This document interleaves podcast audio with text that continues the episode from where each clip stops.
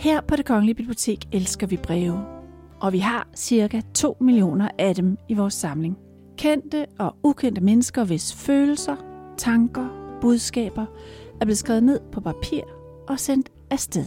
Det er et helt utroligt skatkammer, og et uvurderligt historisk vidnesbyrd om eksistensens vilkår op gennem historien. Brevene rummer et stort dramatisk potentiale, da de jo ofte er skrevet, når folk virkelig havde noget på spil. Af samme grund har vi de seneste år skabt et koncept, som vi kalder brevforestillinger. Og efteråret 2020 var ikke en undtagelse.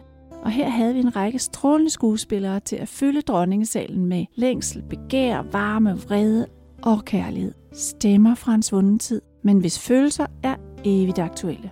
Lyt med. Måske bliver du selv inspireret til at sende et brev ud i verden.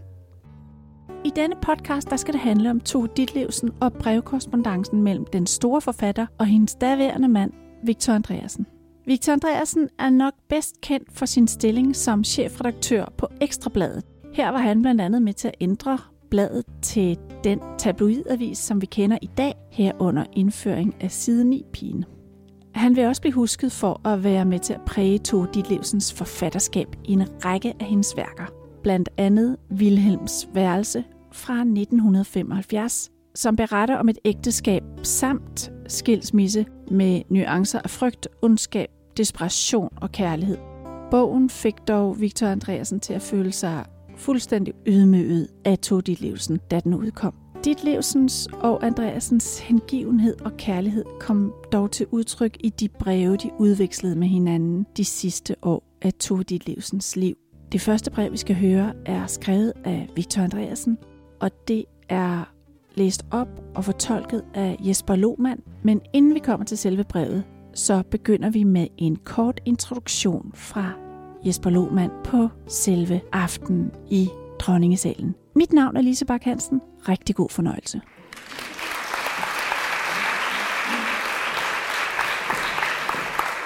Vi bevæger os øh, lidt længere frem i tiden. I 1900 65, rettere sagt, et, øh, en brevveksling mellem Tove Ditlevsen og Victor Andresen. Øh, Tove Ditlevsen kender vi alle sammen, og øh, jeg tror ikke, at det er nogen hemmelighed, at hun havde et øh, misbrugsproblem. I dag ville hun ganske givet have været kommet i behandling, men det gjorde man ikke dengang. Der klarede man sig ved at gifte sig med, med læger, blandt andet.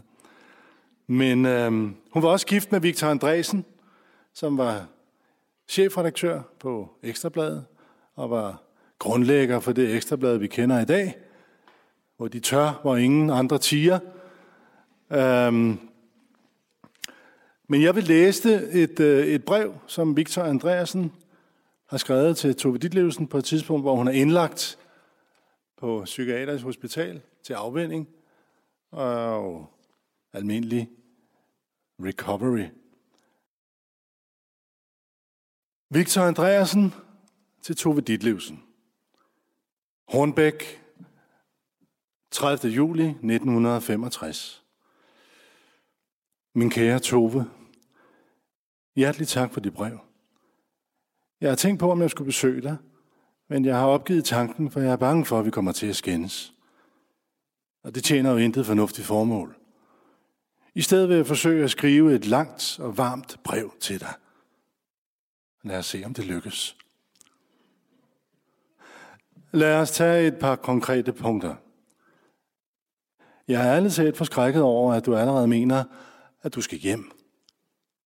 Du skriver, at du allerede er så afvendet, at du kun får to glas kloral om aftenen. Jamen, kære Tove, dit problem er jo, som du ved, slet ikke kloral, men Ritalin. Når jeg læser dit brev, er jeg næsten mest ked af, at du, at du ikke ser denne virkelighed i øjnene. Kloral har aldrig gjort dig skade. Du levede i overvis med kloral, uden at lide skade af det. Først da Ritalin kom ind i billedet, så gik det helt af helvede til. Det indså du da fuldt og helt aftenen før du blev indlagt. Der sagde du meget åbenhjertigt til mig, at Ritalin er en forfærdelig herre. At du nu er bragt ned på to glas kloral, garderer jo overhovedet ikke imod, at du nu, når du er ude, straks løber hen til en læge for at få Ritalin mod din påståede narkolepsi. På denne baggrund anser jeg det for i allerhøjeste grad uklogt, hvis du allerede nu vil hjem. Du bør blive på hospitalet mindst en måned nu. Det, der først af alt er brug for, er ganske vist en viljesagt. En beslutning fra din side om at undvære Ritalin. Du vil have større styrke til at præstere denne beslutning, jo længere du har været isoleret fra Ritalin på et hospital. Efter det sidste halve års så triste erfaringer, så tror jeg slet ikke, at du endnu har vilje til at gennemføre denne beslutning. Det tror Vangård heller ikke. Forleden tog jeg ind til byen for at få posten omadresseret. Jeg fuldtes med Vangård i toget, hvor vi havde en lang sludder og mange interessante emner, blandt andet også om dig. Min hjertens kære Tove. Det der er noget af en appel, eller bøn, om du vil. Det er nu, det gælder. Nu eller aldrig. Du må se virkeligheden i øjnene. Din tilbøjelighed for Ritalin er noget af det værste, der har ramt ikke blot dig, men os alle i de 15 år, jeg har levet sammen med dig. Den har gjort til livet til noget af et helvede i de sidste halve år, og navnet siden Bense. Jeg er virkelig oprigtig, når jeg siger, at det er med dyb sorg, at jeg har iagtaget, hvor ødelagt du har været, navnlig siden pinse. Men hvad fanden gør man, når man også skal styre et blad? Jeg havde håbet, at du kunne have brugt min, jeg havde håbet, at jeg kunne have brugt min sommerferie til at rette dig op. Men du var så langt nede, at der ikke var noget at gøre. Din eneste chance er nu at gennemføre et hospitalsophold af en vis rimelig længde. Og jeg synes, at det er noget af en Guds lykke, at Gert Jørgensen har ville tage imod dig. At det bør du takke ham hjerteligt for. Også på mine vegne. Kære Tove. Vær overbevist om, at jeg skriver dette, fordi jeg virkelig af hele mit hjerte ønsker, at du må komme ovenpå igen. Du er givet sig ikke klar over, hvor forfærdeligt trist det er for os alle. Peter, Michael og mig selv, at se dig i den tilstand, du har været i, navnlig siden pinse. Hertil kommer så, at ingen, ingen mennesker kan holde ud at leve sammen med et menneske, der giver sig narkomanien i vold. Jeg har tænkt meget på dig heroppe i Hornbæk, med sorg og savn i hjertet. Blandt andet fordi det er så helt igennem meningsløst, at du skal lide så forfærdeligt på grund af noget så tåbeligt, som tilbøjelighed fra et stof som Ritalin. Jeg har gået mange ture med Peter og tænkt på de tidligere sommer, vi har været heroppe, hvor vi dog under tiden har været så nær fred, harmoni, ja, lykke, som mennesker som os to nu kan komme det. Først og fremmest skal du blive rask. Af hensyn til dig selv. Af hensyn til de rige gaver, du besidder. Men tænk også på Peter, som holder så meget af dig. Jeg har været sammen med ham. Jeg har været så meget sammen med ham de sidste dage, at der ikke er, og der er ikke mange børn af hans art, så begavet, smuk og charmerende han er. Jeg har i dag givet ham bad og vasket hans hår i Lida.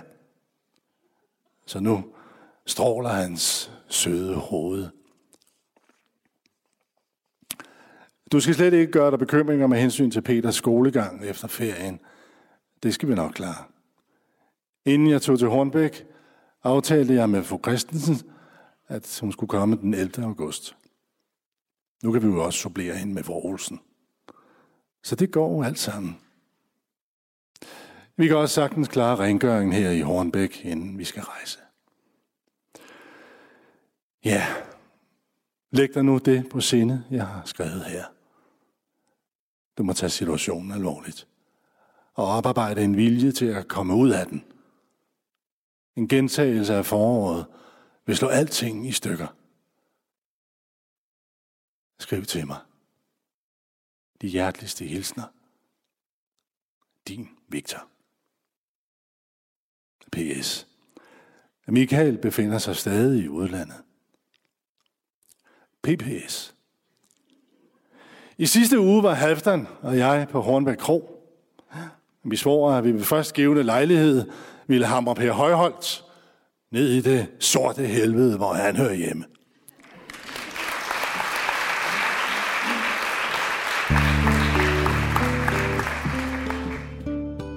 Tove Levsen kæmper altså igennem store dele af sit liv med stof- og alkoholmisbrug.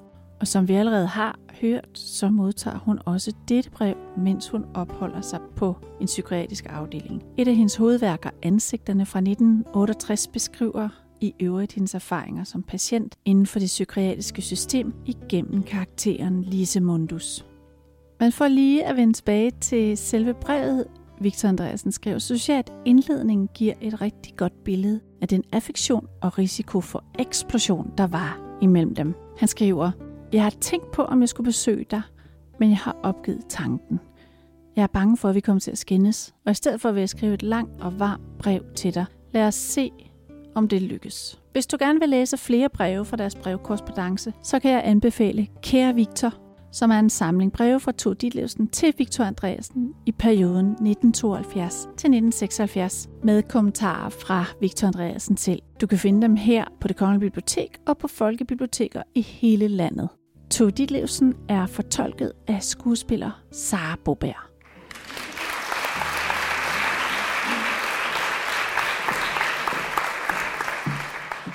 København den 6. april 1972. Kære Victor, jeg er blevet meget glad for dit brev, for jeg er stadig stærkt deprimeret og gør alt, hvad jeg kan for at undgå at blive indlagt igen. Jeg tror, det er en tilstand, du forstår. Praktiske problemer er der jo nok af. Jeg bor sammen med en mand, der ingen ret har til at bo her. Hvad Ole Damgaard ved alt om. Han hedder Knud Mogensen og er gammel frihedskæmper og Sveriges flygtning. Så han har været 20 år i Kalifornien, blev ruineret af en skilsmisse og forsørges nu af mig.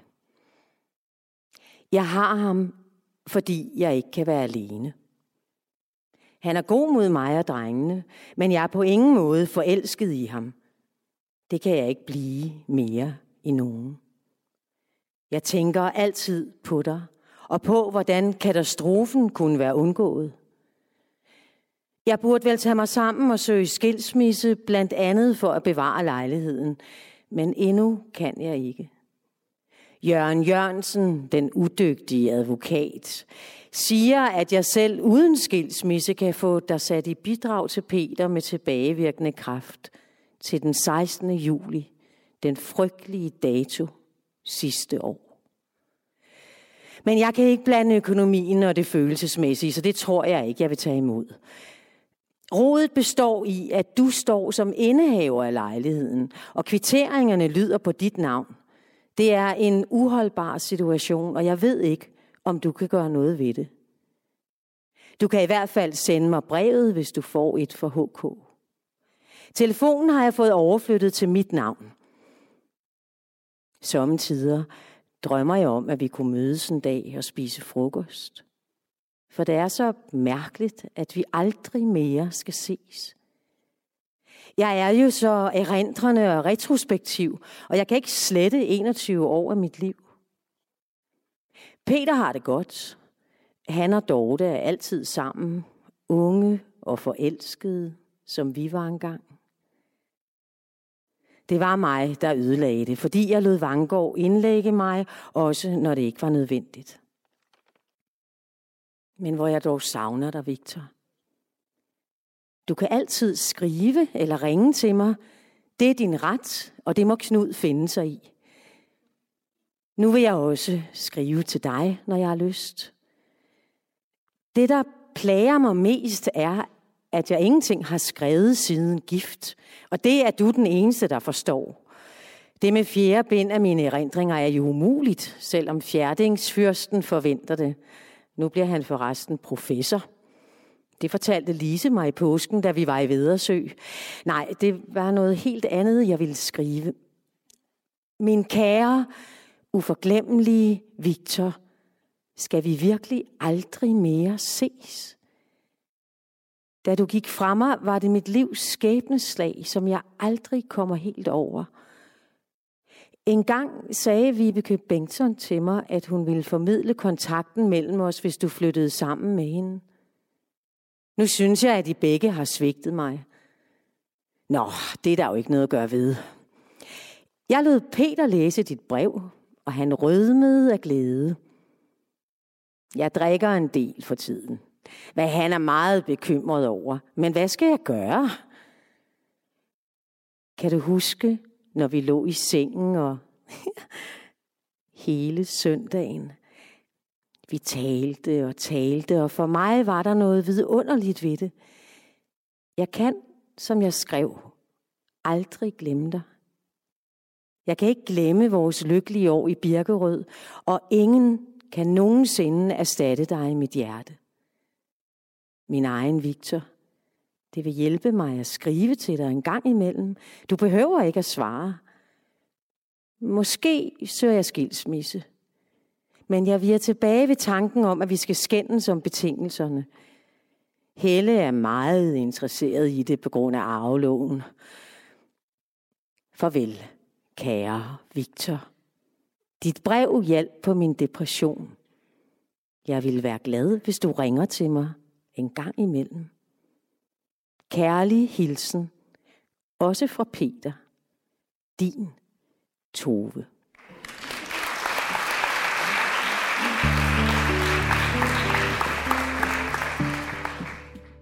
Du har lyttet til en podcast fra det Kongelige Bibliotek. Husk, at du kan abonnere på podcasten i din foretrukne podcast-app.